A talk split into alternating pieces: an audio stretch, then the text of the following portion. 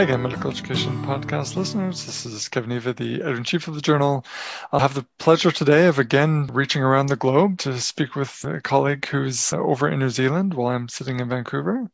The voice you'll hear momentarily is Joy Rudland, who is the director of the Educational Development and Staff Support Unit at the University of Otago in New Zealand and I am certain sitting in much warmer weather than I am right now as I look out the window and see a very slight snowfall. The paper we're going to discuss today you can find in the April 2021 issue of Medical Education.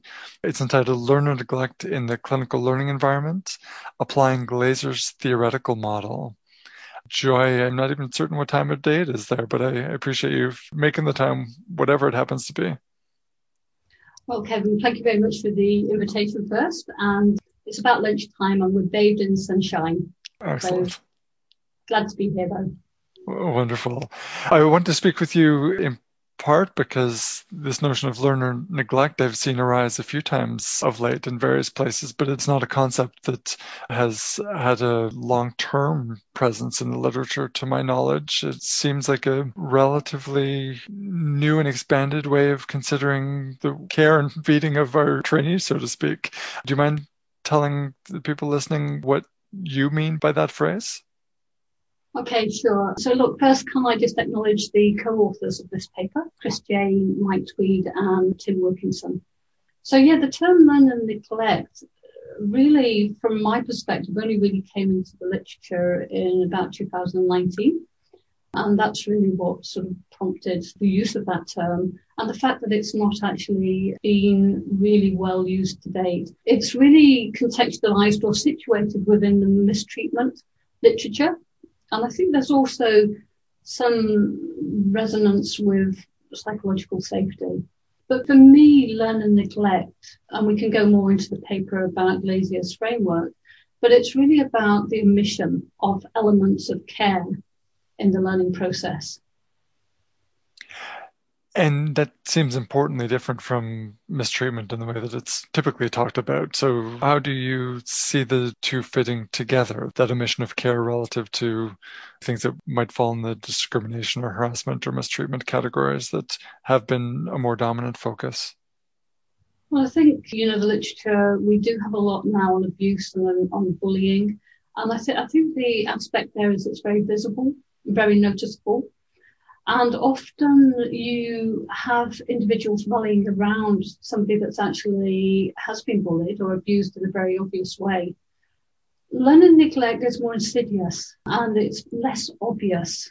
And a lot of the time it doesn't really meet a threshold that I think the learner feels empowered to actually divulge and Webster's was a student perspective last year that was published. It indicates or it suggests from a learner perspective, from a student perspective, that this learner neglect may actually be even more detrimental than abuse because it is so woven into a fabric, if you like, of the learning environment.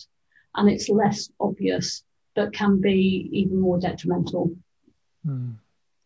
You mentioned Glaser's framework, which is a model of child neglect as I understand it. What are the parallels that you saw in that model that made you go looking to see if it was applicable in our educational contexts? Can I just start with a rider regarding Glaser's model? I'm opposed to state this in the, the research as well, is that whilst we're using a model of child neglect, it's no way meant to undermine the devastation that's associated with child neglect. We're not making a comparison between child neglect and with learning neglect. This research merely attempts to adapt that existing framework of Glaser's child neglect to novel emergent findings in the learning environment, and in this case for junior medical students. But when I was collecting the data, and the data was originally collected trying to look at areas of challenge but were positive. But in running focus groups, a lot of what the students wanted to talk about was in effect learner neglect. And I was really struggling to find a framework that encapsulated what they were talking about. So we looked at the existing literature and there's frameworks in elder neglect and also in child neglect. And looking over that literature, it was actually Glazer's framework that just resonated with some of the aspects that I was hearing from the students in these focus groups. So it was really a case of saying, well, look, here's an existing framework. You know, how can we apply the data that we're finding? Can we apply that data to the categories that Glazier actually generated? And basically that's what we did. So it was looking at existing frameworks and just trying to find the best fit just from actually reading what they were talking about. So Glazier has five categories, if you like, of learner neglect, and they just felt they called to me, they resonated with what I was hearing from students. Well, and let me push you a little bit further in that regard then. What was it that you were hearing from students that stood out as making this model seem particularly valuable as a framework? so we sort of just go down Glazier's five areas, you know, about the emotional unavailability, also elements of sort of interacting in hostile manners, inconsistent developmental interactions. You know, I can give examples of all of these, but for instance, our fourth years would start their clinical work and maybe writing the notes regarding the patients they are seeing, clearly identifying that they're students, of course. But then at the end of the year, they may actually be told, no, you can't do that. You know, that's not appropriate. And therefore there was this inconsistency about their expectations of how they could engage within the clinical learning environment. So inconsistent developmental interactions was one of them. Failure to recognize individuality, you know, clumping learners all as one, that again resonated.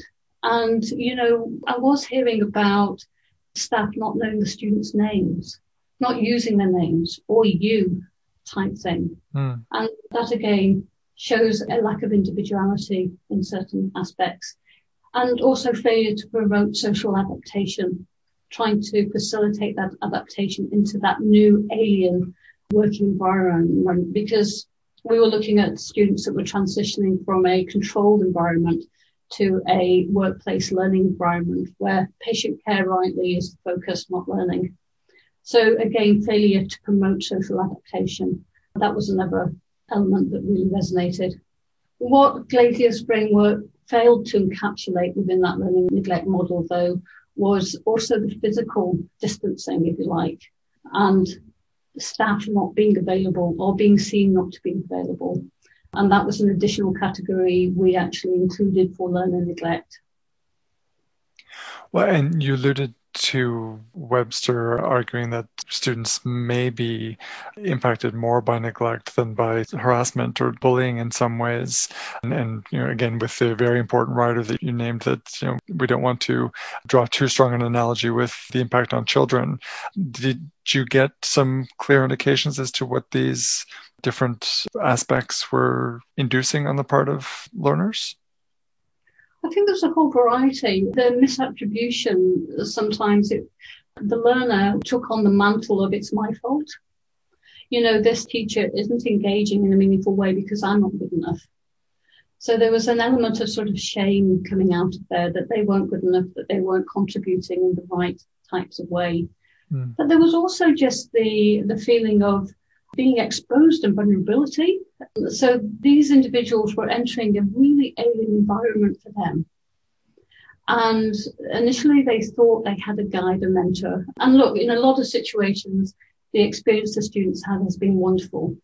We're just showing the reverse side at the moment. So I do also want to put that caveat in. I'm very proud of Otago clinical teachers. They do a, a really fine job. But in certain circumstances, students would be left in this what is an alien environment. They don't know how to behave.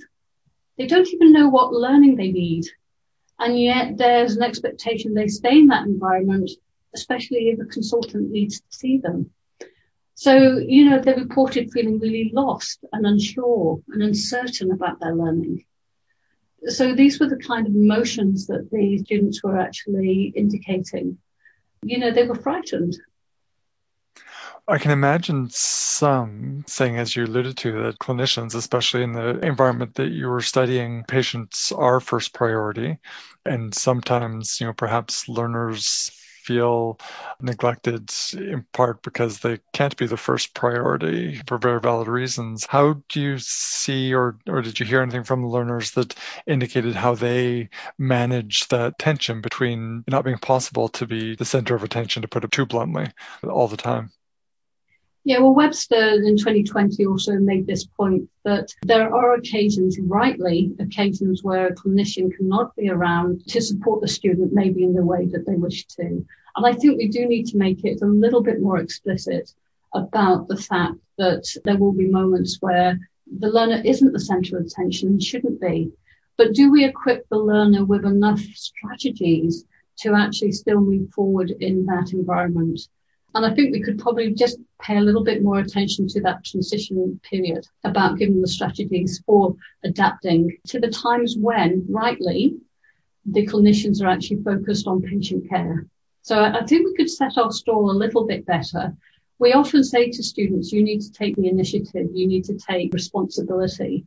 And yes, they do, but I'm not sure that we equip some of them adequately enough to do that.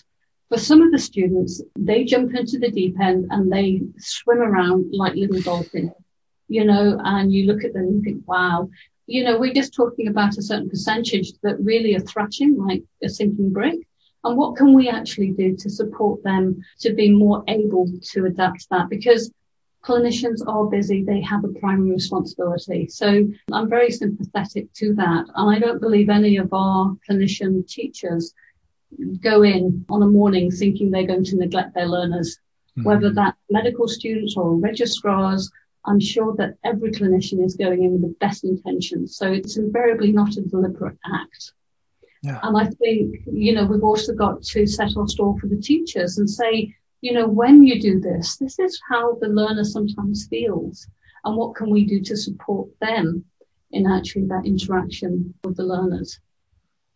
And so, do you have any particular advice already as to how the learners can be offered better strategies or how we can support the faculty to you know, relay those strategies? I think we could potentially put in a few more structures from a university perspective about how we structure and support learning in the workplace environment. So I suppose I'm talking here more about our medical students being seen more as an asset rather than an annoyance. And, you know, I may be falling a little bit here on the legitimate participation of Lave and um, Wenger's work in the 1990s, but also Gonzalo's work in 2017. That was all about medical students adding value. And I think sometimes we don't look about how the students can add substantial value in the workplace learning environment? And can we set things up so that they are adding more value rather than being a nuisance?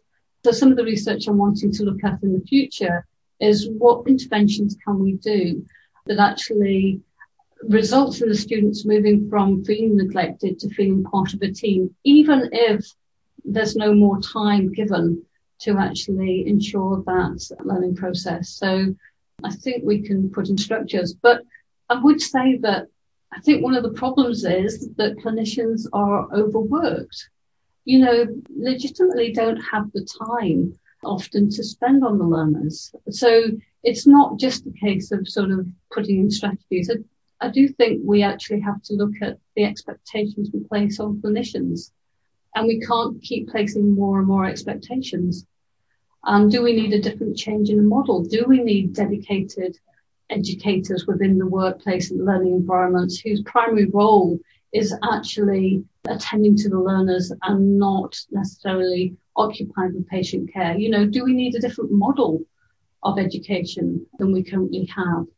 So I think there's a lot of things that we could further explore about how we actually reduce learning neglect really important points and obviously raises a number of issues that we're not going to resolve in in the time we have to have this conversation but just as a step in that direction as my final question what do you see as the highest priority in terms of taking that next step either for better understanding neglect or better how the system might need to change in order to improve upon it well i suppose one of the areas that of further research I would like to do is first look at the utility of the model. So, you know, we've suggested a model, but can we use that in a tangible way to see whether we can improve learner neglect or reduce learner neglect? Also, the experience of learner neglect. You know, is that just at this transition point that I looked at, which is going from a controlled learning environment to a uh, often chaotic work-based environment. Are there other points when learner neglect is actually more evident, or is it a continuous thing that doesn't get better? You know, so I think I'd like to know what registrar's experience of learner neglect are. Is it different because you have participation within a team, or is it just, you know, part of a very busy working schedule that teachers have? So I'd like to look at the utility of the model and then start looking at learner neglect and how we reduce that. And, you know, maybe put in some interventions to see whether we can improve the experience of learner neglect for, in my case, medical students.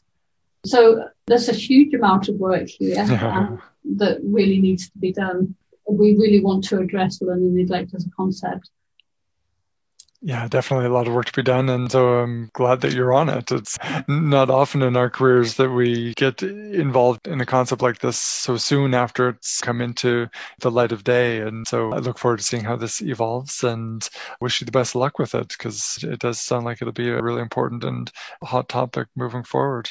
Anybody who wants more details and more elaborated argument, you will find it in the April 2021 issue of Medical Education, again under the first author of Joy Rudland and the title of Learner Neglect in the Clinical Learning Environment, Applying Glaser's Theoretical Model. Okay, well, thank you very much, Kevin, for the opportunity to talk about this.